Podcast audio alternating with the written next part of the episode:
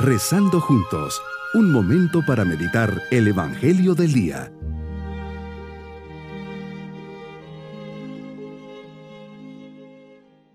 Les saludo en este día, martes de la 17ª semana del tiempo ordinario. Bajo la mirada amorosa de Dios le decimos con confianza: Señor, enséñame a orar, vengo ante ti, pues sé lo importante que es para mi vida estar unido a ti. Pues como un día nos dijiste, si el sarmiento no está unido a la vid, no puede dar fruto. Por eso vengo hoy con la ilusión de alimentar mi alma y así poder, en este día, dar fruto. Tu palabra ilumina mi quehacer diario y me enseña lo que tú deseas que yo haga. Me muestras tu voluntad, por eso vamos a reflexionar en el Evangelio de San Mateo capítulo 13, versículos 36 al 43. Has contado la parábola de la cizaña. Llega el momento en que despides a la multitud y te vas a casa con tus discípulos. Ellos te piden que les expliques la parábola de la cizaña sembrada en el campo. Les dices que el sembrador de la buena semilla eres tú y que la buena semilla son los ciudadanos del reino, es decir, nosotros.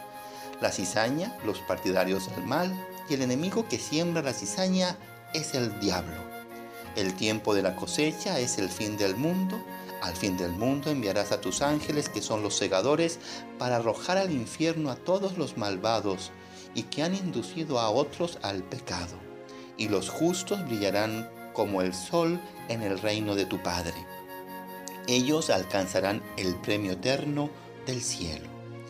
Señor, en tus palabras nos enseñas que al final del mundo habrá un juicio y en él habrá una recompensa para los que hemos recibido la buena semilla y la hemos hecho crecer, y un castigo para los malvados que se han dedicado a hacer el mal. Lo que me dices me da tranquilidad, pues tú tendrás la última palabra y cada uno recibirá su paga según lo que haya hecho. El mal no vencerá jamás y el bien saldrá victorioso. Tus palabras me llenan de esperanza y de esa santa paciencia que todos necesitamos para enfrentar a las personas malas. Los justos brillaremos en medio de la oscuridad. Señor, te lo pido. No permitas que me separe nunca de ti y sea digno de tu reino.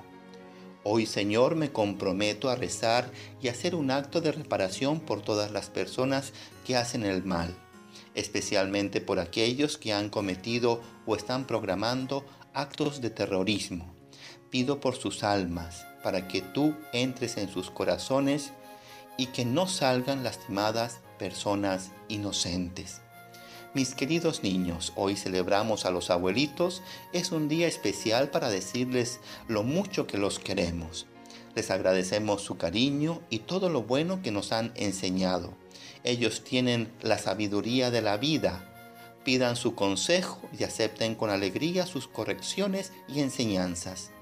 No te olvides de hacerle llegar hoy un regalito y decirle lo mucho que los amas.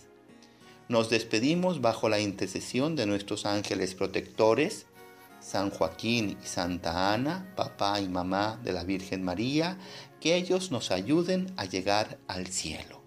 Y la bendición de Dios Todopoderoso, Padre, Hijo y Espíritu Santo, descienda sobre nosotros y nos acompañe en este día. Bonito día.